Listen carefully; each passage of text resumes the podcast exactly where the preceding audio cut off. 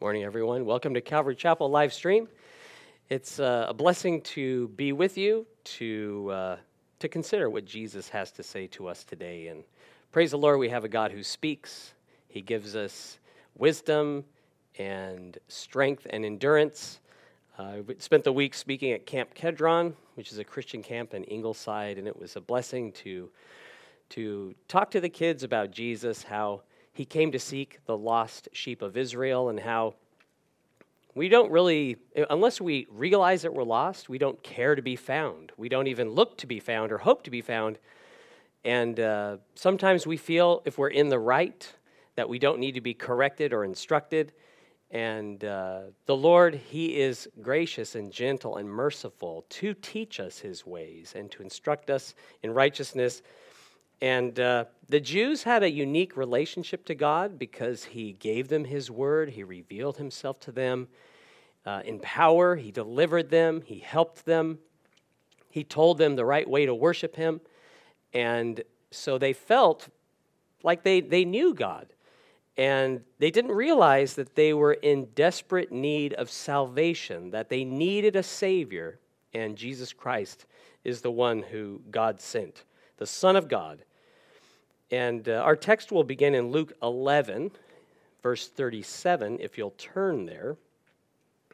just a little background um, Jesus is going to be dining with some Pharisees, and he, he dined with many people during his ministry. There was one time after he called Matthew, also called Levi, a tax collector, to follow him. He invited Jesus over to his house for a meal. And there were a lot of tax collectors there. And uh, the Pharisees, those were the Jewish religious rulers, they were really surprised that Jesus, being a holy man, um, a respected rabbi um, among the people, some people called him a prophet, some people believed he was the Messiah, uh, that he would eat in the presence of people they judged to be sinners, and asked why he would do this. And in Matthew 9 12, it says, When Jesus heard that, he said to them, those who are well have no need of a physician, but those who are sick. But go and learn what this means. I desire mercy and not sacrifice, for I did not come to call the righteous, but sinners to repentance. The self um, righteous religious rulers, they did not see their need to be taught by Jesus, this upstart preacher from Nazareth. But in vain they kept the law because they refused the call of John the Baptist and then of Jesus to repent, to turn from their sin. And I love that Jesus willingly went to eat with tax collectors and sinners, and he also would go to the Pharisees' home who invited him.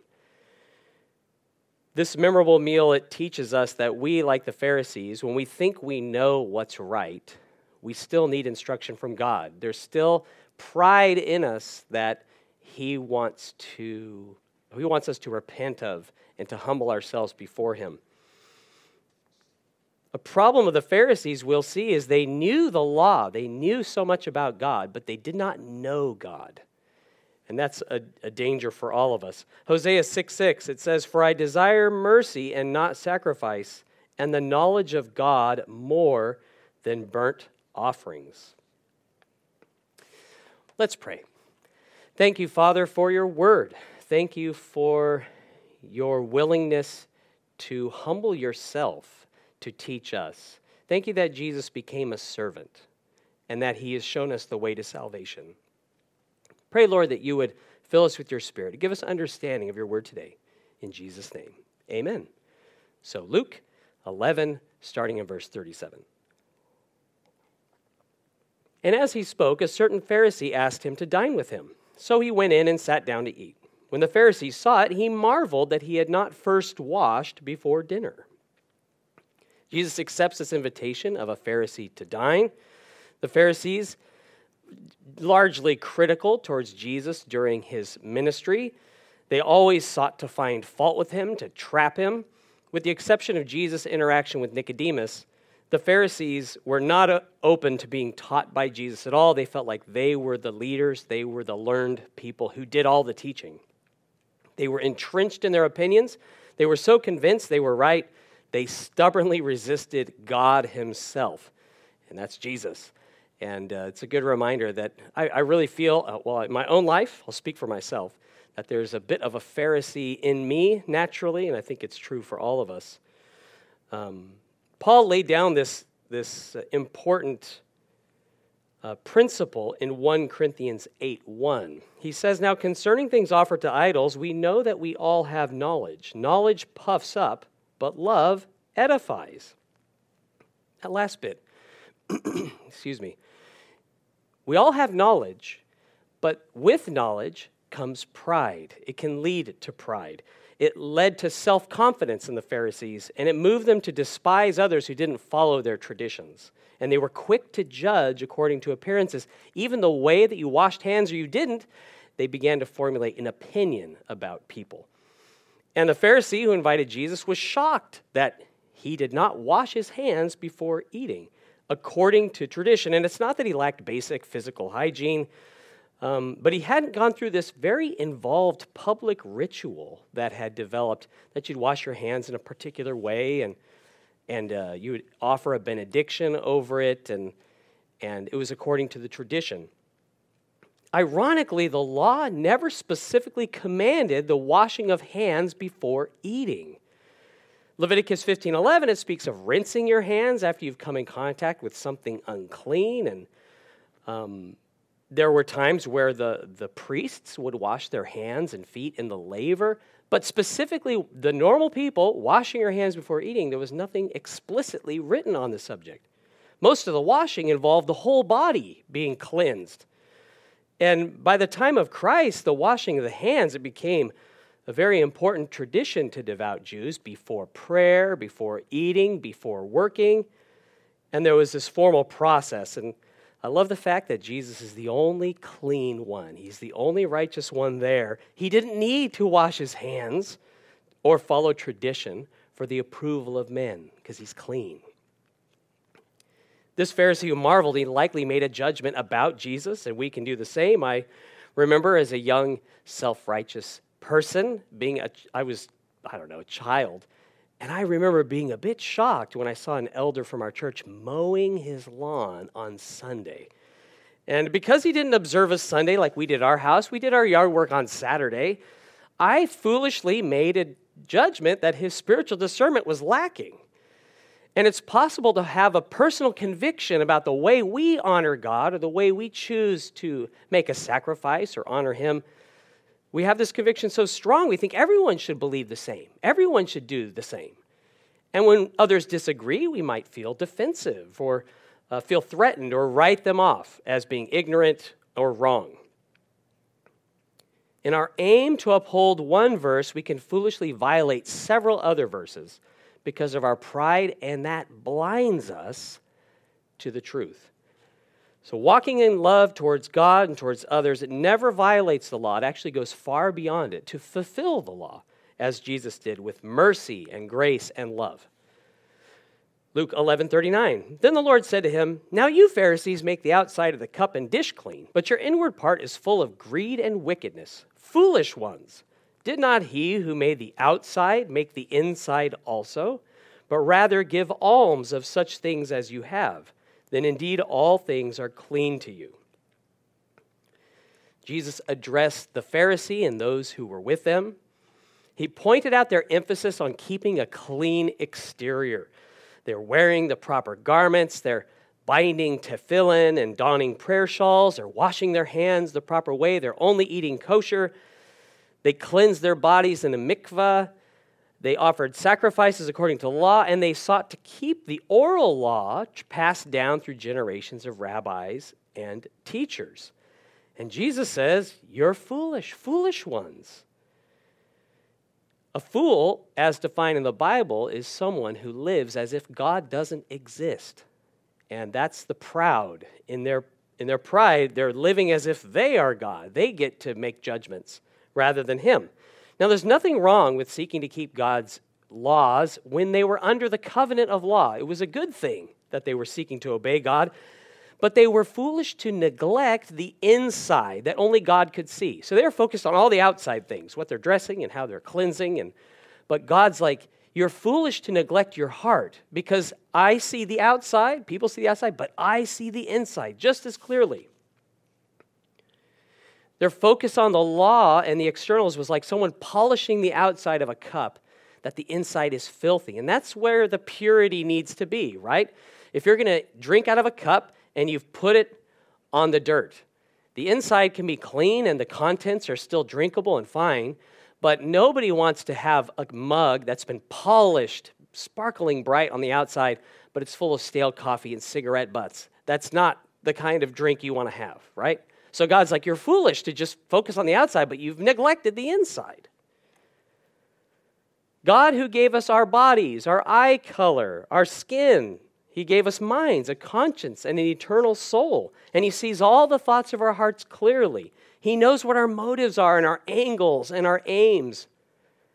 These men desired to be seen as generous and hospitable, but they were greedy for gain and honor from men. They wanted to be acknowledged by men rather than pleasing God.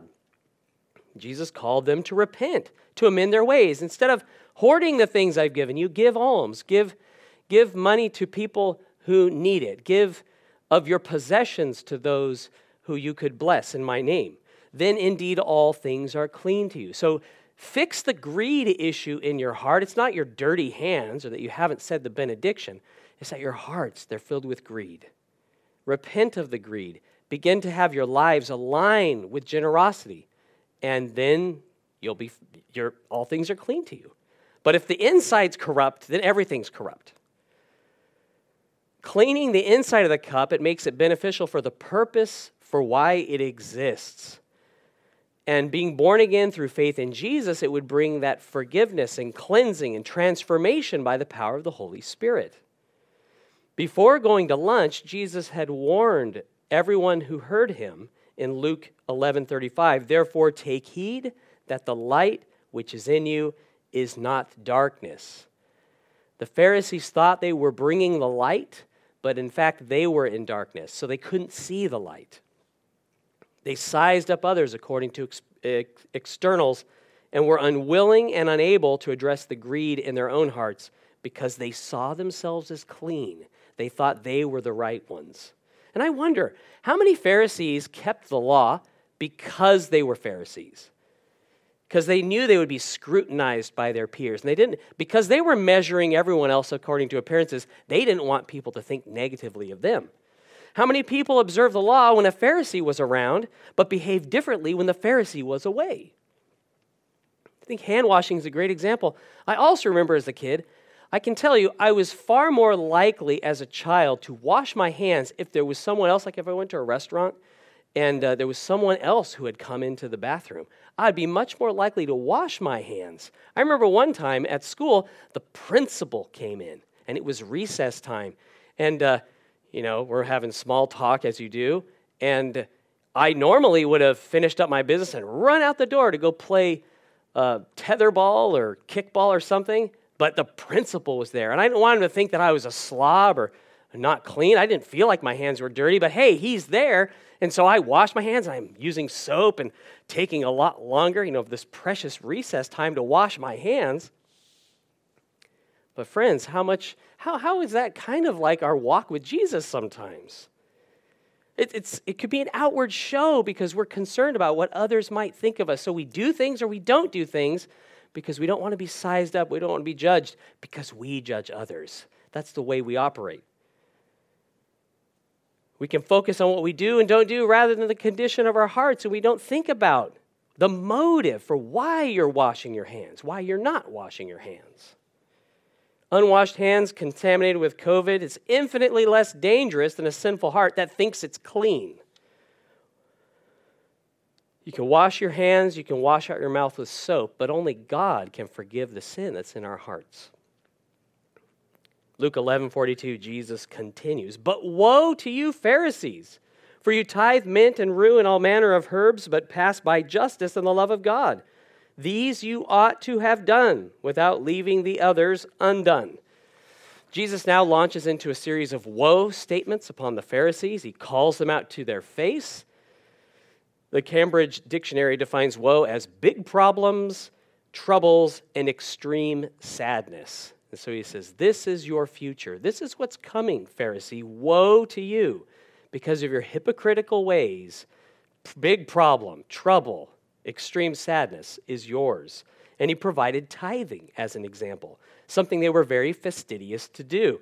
They took it so seriously to tithe of their flocks and their, their money that they even tithed of their herb garden. They would get their mint leaves and weigh them out carefully to make sure that exactly 10% was going to God. Uh, God commanded all in Israel to give a tithe of their increase and promised a blessing for all who did so. And they obsessed over tithing.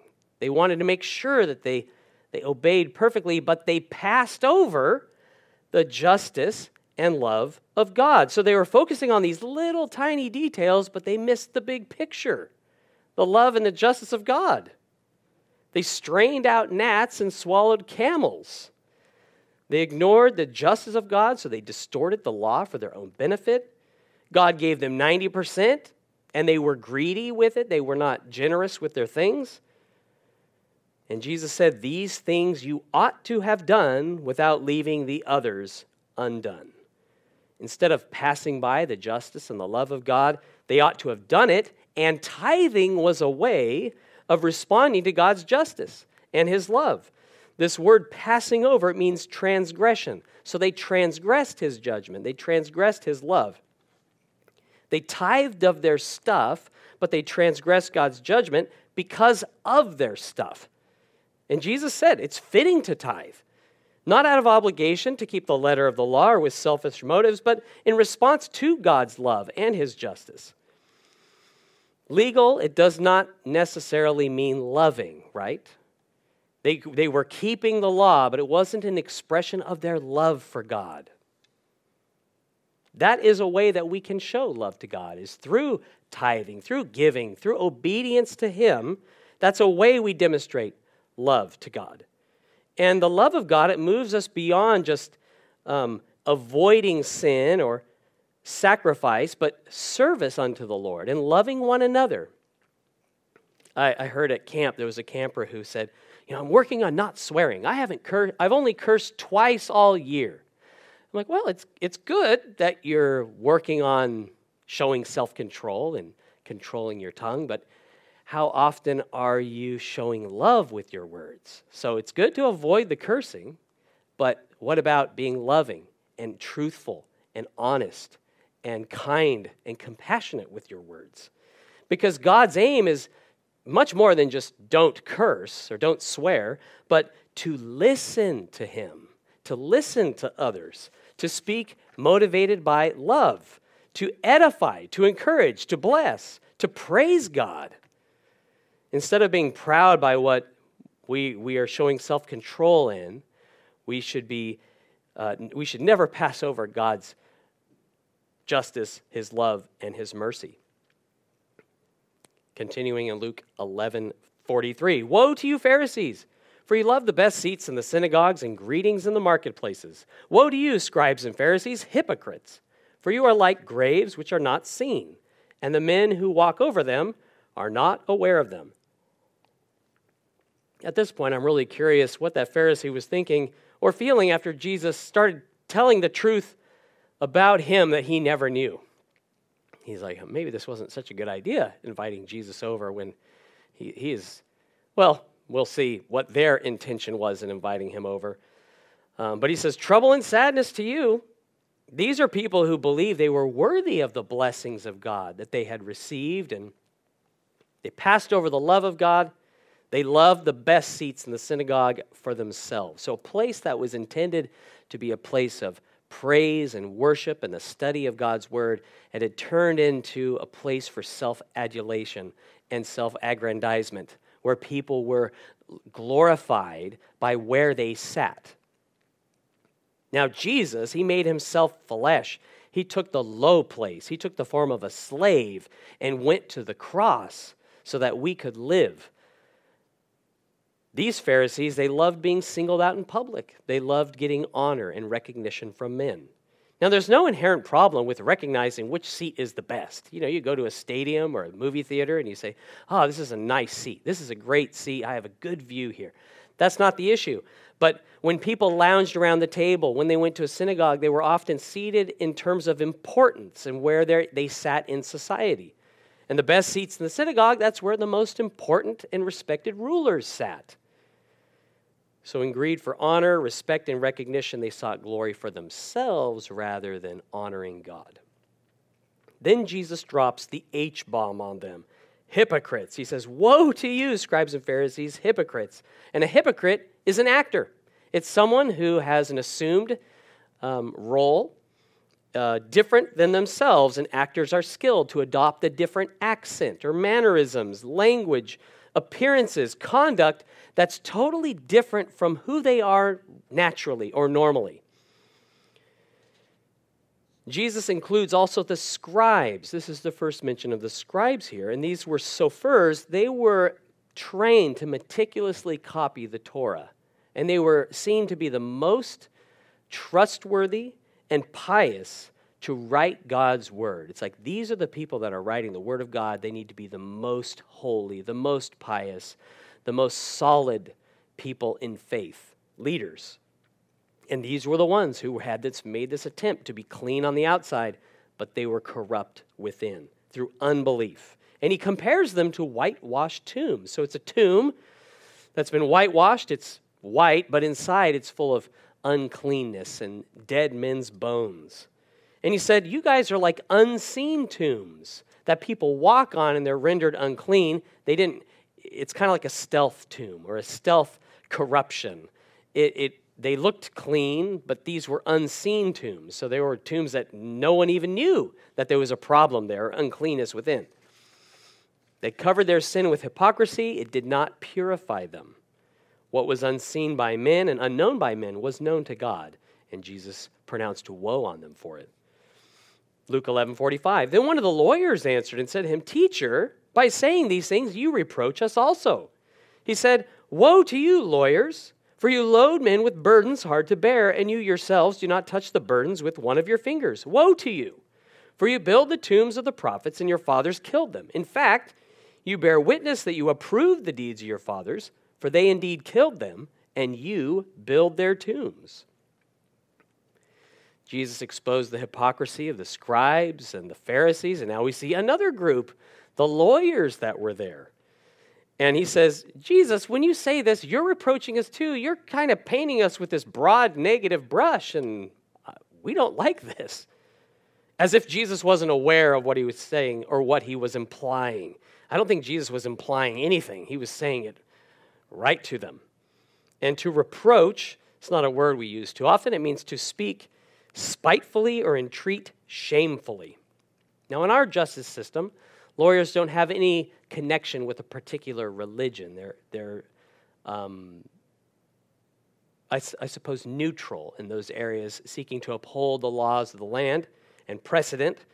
But remember, the Jews had entered into a covenant with God under law.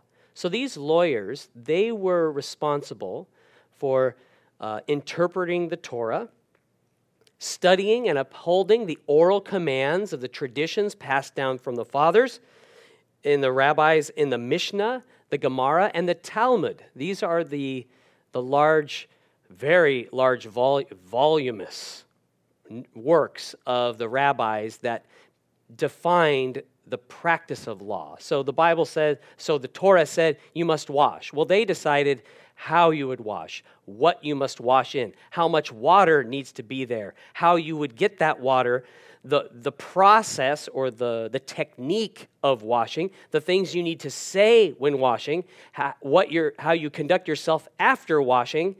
So there's this massive process that was tacked on and, and fleshed out by these oral traditions. So, because of these oral commands with this, these techniques, it made man's teaching more important than what God said in the first place. And so you had all these different opinions about uh, the, the correct practices to how best uphold the law, to have all these safeguards so you weren't going to break the law.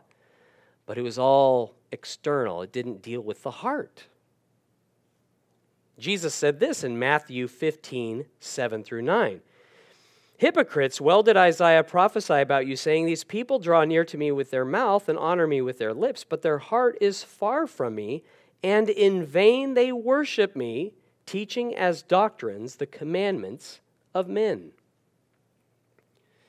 Isn't that wild? Like, in vain you worship me. When you think of all the things people would do and all the things they would not do, and the great sacrifices they made, and how their entire life was completely um, just steeped in seeking to honor God and to, to follow his ways, and yet it was all in vain because they were following man's commands rather, and they did not know God. And this is an important point. These are people that were lawyers, they were the Pharisees, they were the scribes, they were the best of the best among the Jewish people. The people who know the truth can be self deceived. They believe they honored God with their practices and their prayers and their praise, but their hearts were far from God. And in vain they worshiped him. It's like Cain. He offered a sacrifice to God, it was not accepted by him. It was the same for the Pharisees, and it can be true of people who are born again Christians who have had a uh, filling of the Holy Spirit, who in areas uh, when we become proud and blind to the truth and hardened, like, like the soil, like our ground, the soil of our hearts can become hardened and we can be deceived. That's why there's all these warnings in the Bible, like, do not be deceived, be deceived, because we can be deceived. So praise the Lord, He's given us His word and His Spirit. James 1:26 it says this if anyone among you thinks he is religious and does not bridle his tongue but deceives his own heart, this one's religion is useless. So James points out if you claim to be a follower of Jesus and you have no control over your tongue, your religion is vain. How can you say that your soul has been born again and your life changed by the indwelling Holy Spirit who's pure, and yet there's this gossip and lies and profanity spilling unchecked from your mouth? If we say we love God, but we hate our brother, how can we say that the love of God is in us? We can think ourselves pious because of our commitment and our sacrifices that God never demanded of us. To obey is better than sacrifice, and if we will not obey, isn't it vain to say that Jesus is our Lord whom we obey? So he says, Woe to you also, lawyers. He had something to say to them as well. They loaded down people with heavy burdens, and they would not touch the burdens with their one of their fingers. And people were struggling with, with sin and struggling with how to keep the law. And instead of leading them to Jesus, instead of leading them to God, they added more rules for them. They put a heavy burden on them. With these requirements made by men, it's kind of like Pharaoh when the children of Israel were made to, he said, okay, you guys are struggling to, uh, to stay focused, so now you get to make bricks without any mortar and without any straw. You got to go find all the, the stuff yourselves. And they're like, how can we do that? We, we were having a hard time making our quotas before, and now we don't have any resources to make these bricks. What you're asking is an impossibility. And that's what was happening with the law they were saying, you got to do all these things, but they never gave them the resources required to actually accomplish them. Trying to, to do the work of God through the effort of the flesh. It's like a public servant who raises taxes for everyone, but knows the little loopholes that, uh, that keep them from having to pay any tax. And the system, which was developed in the, the temple, it was corrupt. It fleeced the people that came great distances and with the exchange rate in the temple and and uh, yeah, it was. These people are going to worship the Lord, and they made it difficult for them. Jesus said in Mark 2 27 that the Sabbath was made for man, not man for the Sabbath. God had given them a day of rest, and it instead became a day so loaded with things you couldn't do and things you had to do that it was laborious and difficult. And uh, it was like the system was skewed by these rulers to favor them. And he pronounced woe on them for building the tombs of the prophets. Matthew 23, 29 through 31, it records Jesus' words like this Woe to you, scribes and Pharisees, hypocrites, because you build the tombs of the prophets and adorn the monuments of the righteous, and say, If we had lived in the days of our fathers, we would have not been partakers with them in the blood of the prophets. Therefore, you are witnesses against yourselves that you are sons of those who murdered the prophets. Outwardly, they approved of the prophets by building them, these ornate and beautified tombs, to, to honor the memory of those prophets. But like their fathers, they were glad those prophets were uh, dead, buried, and silenced. They were witnesses against themselves that they were the sons of those who murdered the prophets because of their murderous schemes that Jesus knew they had made against him. And they said, Oh, we're better than our fathers. We wouldn't have killed those prophets if we had been alive then. But like their fathers, they were unrighteous. They were guilty as sin, and Jesus knew this. Luke 11, 49. Therefore, the wisdom of God also said, I will send them prophets and apostles, and some of them they will kill and persecute, that the blood of all the prophets which was shed from the foundation of the world may be required of this generation, from the blood of Abel to the blood of Zechariah who perished between the altar and the temple. Yes, I say to you, it shall be required of this generation. Woe to you, lawyers, for you have taken away the key of knowledge. You did not enter in yourselves, and those who were entering in you hindered. Jesus is not holding back, is he? No, he's letting them have it. And it's for their good, it's for our good. The wisdom of God, Jesus said, was revealed in sending prophets, apostles, even his own son, whom they would kill and persecute and bring their murderous hearts into plain view so everyone could see it. God would hold them accountable for the righteous blood that they shed. The sacrifice of Abel. He was righteous before God, it was received by God and Cain killed him. Zechariah, he's mentioned in 2 Chronicles 24, 20, and 21. He confronted King Joash about the idolatry and the princes as well.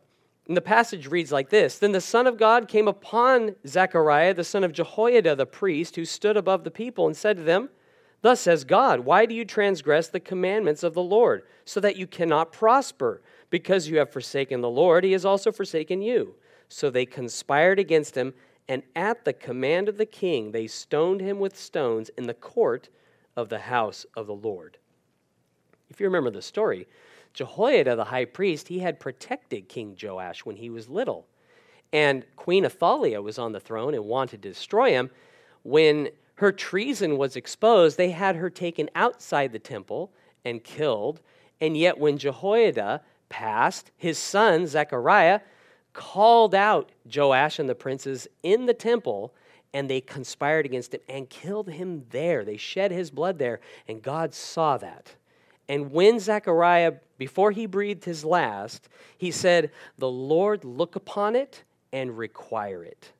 And God would. Every time there was a person killed who was righteous in God's sight through faith in him, fathers and sons would be held to account, each for their own sin. Every harsh judgment, every false word would be they'd be held accountable for it for a just from a just God. So Jesus, he says, "Woe to you lawyers, you've taken away the key of knowledge. You did not enter in yourselves, and those who were entering you hindered." It was bad enough that the lawyers did not enter into the knowledge of God, but they hindered others from doing so.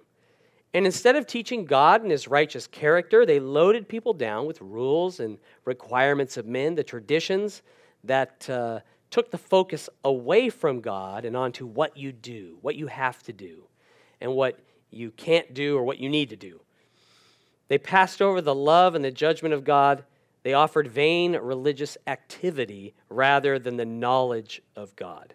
Now, traditions in themselves, they can be very meaningful. I, don't want to get the idea that, oh, tradition's all bad. That's not the case at all.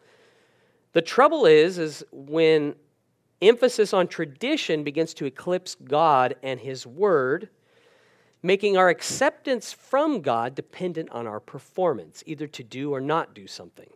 A tradition, it can be started with an intent to honor and glorify God, but it doesn't take much for the glory to shift from God and onto the tradition itself or onto us for keeping it. The people who claimed to know God, they did not know him, and everyone who sought God, they hindered, and God would judge them for that.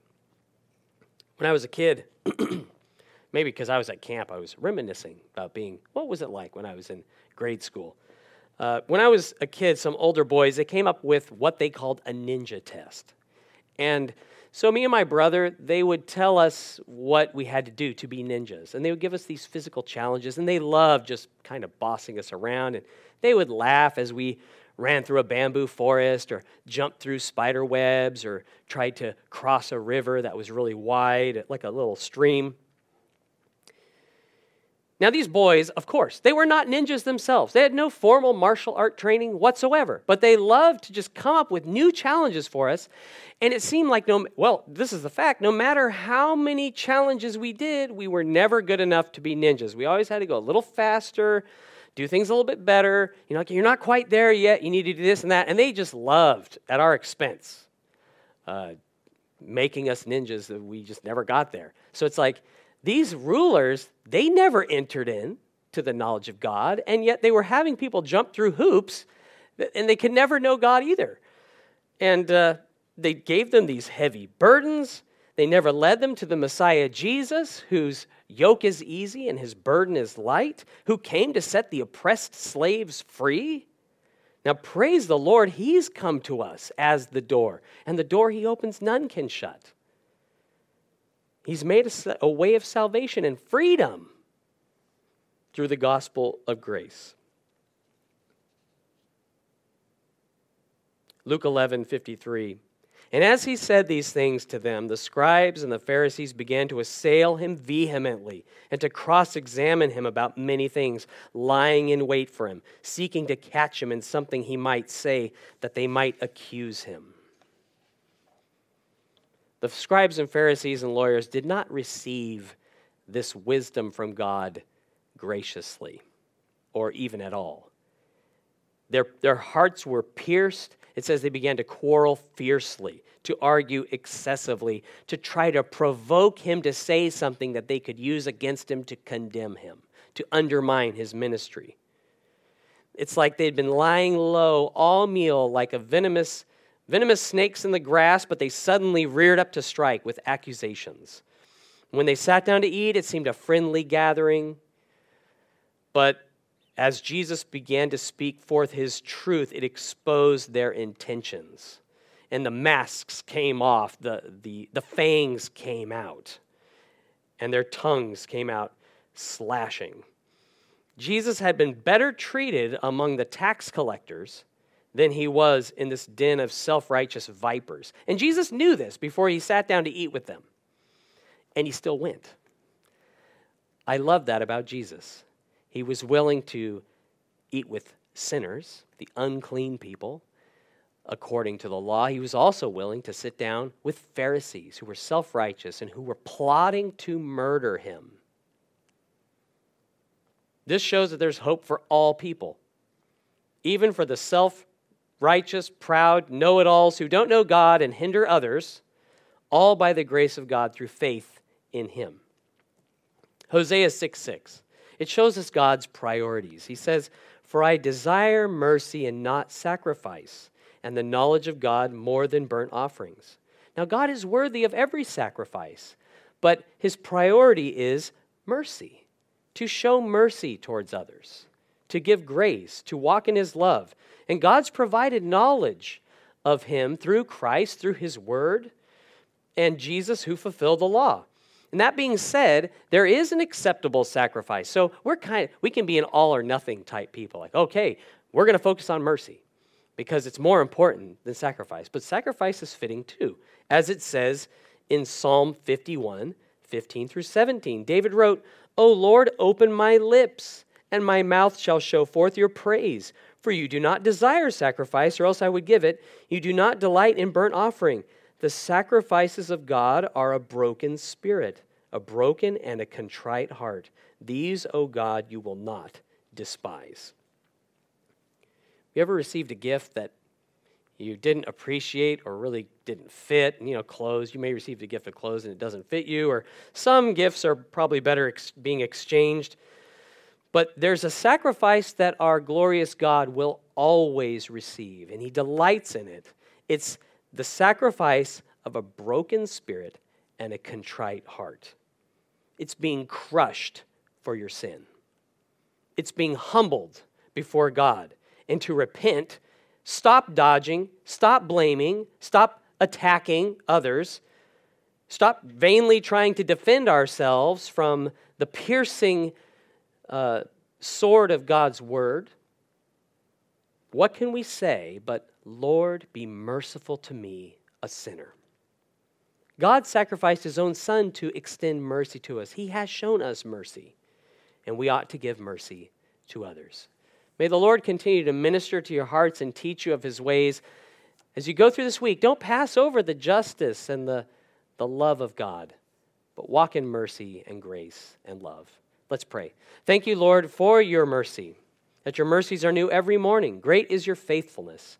And we ask, God, that you would um, cause us to hear your word. You would open our blind eyes. You would pierce our hardened hearts.